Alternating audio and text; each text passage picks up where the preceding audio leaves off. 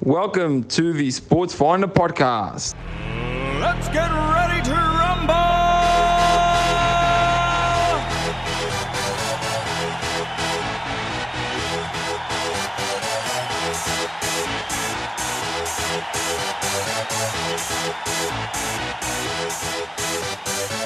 Y'all ready for this?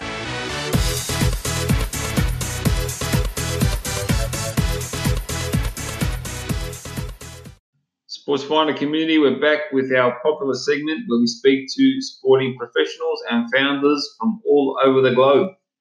And today it's no different. We have a very special guest, Mr. Casey Cittadino from Sports Mentalytics. Casey, welcome to the show, buddy. How are you? I'm good. I'm good. Thanks for having me. I appreciate it. It's my it's my pleasure, sir. Casey, before we get into what's current with you, let's get back in time. Where where did it all start for you? So I was the kid that played baseball growing up as a kid, Yeah. and then um, when I was like 12 years old, some of the parents on the baseball team said to my mother, "All of our kids are going over and playing lacrosse. You should get Casey into it. He might he, he might love it." And uh, when I was 12, I, I played one year of both lacrosse and baseball. And when I went to junior high the next year, I had to choose between baseball and lacrosse. I chose lacrosse. Um, I always knew I wanted to play in college. And when I got to my senior year of high school, all of my friends were getting recruited. And I was getting recruited a little bit by some schools, but not of the caliber I wanted. And at the very last minute, I got an opportunity to uh, go and take a recruiting trip to Towson University.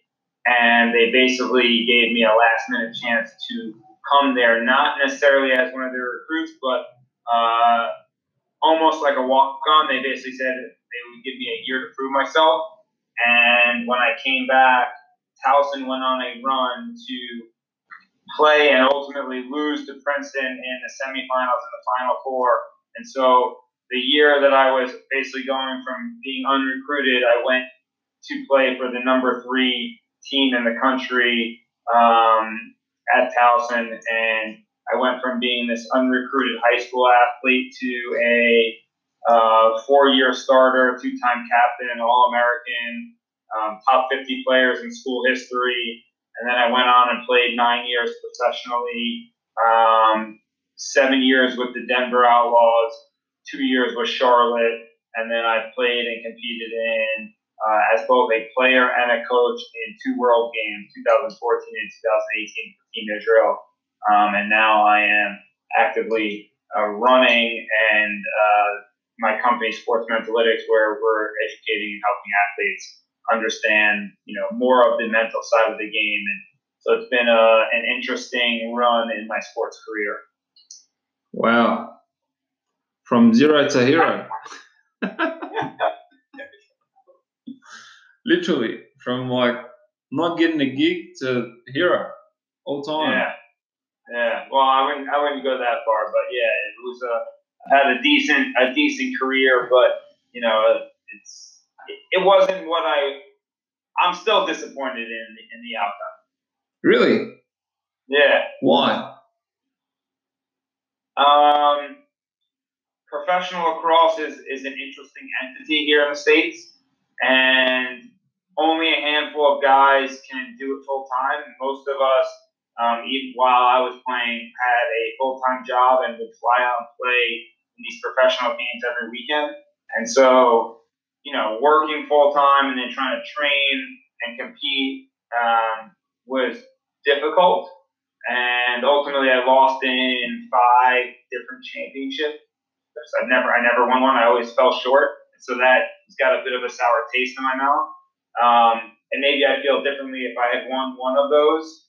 Um, but I just feel like I, I had more in me, and I feel like I, I, I, I fell a little short.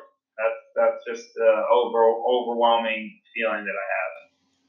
Well, T- talk to us about the current setup uh, in lacrosse. I mean, how does it compare to your uh, your American football college setup, basketball? So on? Uh, I mean, in, in compared to like American football, so, it's still so small. The football here in, in the states rules the world, right? There's so much money and coverage. And, and look, it's it's it's football. It's phenomenal, right? Um, everyone's tuned in. Lacrosse is a it's one of the fastest growing sports at the collegiate level, at the youth level, and there are a few different professional entities right now where there's Major League Lacrosse and there's the Premier Lacrosse League. Um, the Premier Lacrosse League launched this year, and, and there's kind of uh, this thing going on in the lacrosse world where now there are two professional leagues going head to head with each other, and so it's it's interesting to see who will survive. Um, but at the end of the day, there's still only a couple hundred of the best professional players in the world that suit up every weekend and, and go compete with each other. And um, you know, if, if you can do it and you can and you can do it at that level, you need to do it. Nice. Talk to me about uh, sports mentalytics. Uh, what? How? How did you get into that? Like, what? What? What made that come? So at the end of my playing career, um, which was really 2014, in 2015, I was kind of exploring like just coaching and consulting. And one of the guys I played with in college introduced me to a friend of his, Dr. Brian Marantet, who has a PhD in organizational psychology. And he had just finished a year long um, research project for developing how athletes think while they compete in sports. And um, ultimately, it was the start of Sports Mentalytics, and him and I worked together from day one. I knew I had to figure out a way to be a part of uh, his kind of project and, and company. And um, earlier this year, um, I bought in and became a partner of the company. And um, I'm kind of like the business development arm of, of what we do. And we ultimately we've taken the latest trends in industrial organizational psychology and sports psychology and developed an interactive reporting system known as uh, athletic mindset to help athletes understand how they think while they compete in sports. And everything's done computer, phone. Um, it's all interactive, and, we uncover a lot of the intangibles to teach kids. It's, it's an education tool, and so we're actively rolling it out now, and um, we're in over 20 um, college teams with some big names, and um, we're having a lot of conversations uh, that can help athletes around the world, pretty much. Awesome. Uh, what are what are some of the challenges that, that you guys face trying to onboard uh, colleges, athletes, and so on?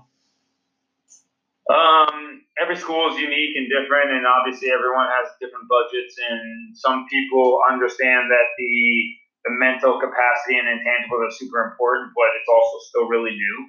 And so, you know, in the U.S., people pay for physical training and weight room and speed and agility, but paying for you know understanding the mental intangibles is still kind of early early on cutting edge but at the same time that's why sports psychologists have made a living for a really long time with the professional at, at the professional level and we're what's going on um, for all the best athletes in the world and make it available to youth high school college athletes and coaches um, and so there are definitely uphill battles when you're introducing something new to a marketplace, but um, it's fun. It's exciting. Awesome. Well, what does the future look like for, for you guys? Like, how, how do you guys evolve and become better and different, so on and so on? For me, it's, it's, it's how can we create as many really unique partnerships um, with sports entities and programs that are out there that have volumes of kids. We've, we've done all the back end research and development, and now it's a matter of let's go partner with people that can roll this out to their database and platform of people to in, implement real change at the individual level, the parent level, the coach level. You know, how do we how do we raise the bar of, of athletes and teach them these intangibles? Just like they're taught things in school, we we teach kids how to read, write, math, social studies, right? We expect a lot from them at an early age, yet we never teach them these intangibles in sports. We always just expect it. So why not teach it?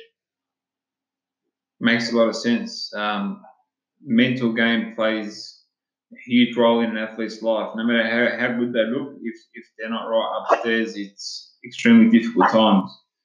Um, Right. Okay, awesome. Um, all right, so if if I said to you now you're going to sit in front of uh, a college or a board, all right, what would you say to them? Why should they join you today? it's it's really simple, right? College athletic department spends an obscene amount of money on scholarship dollars, right? The average the average scholarship is roughly thirty, forty thousand dollars per kid a year, and you're and the average athletic department has five hundred kids.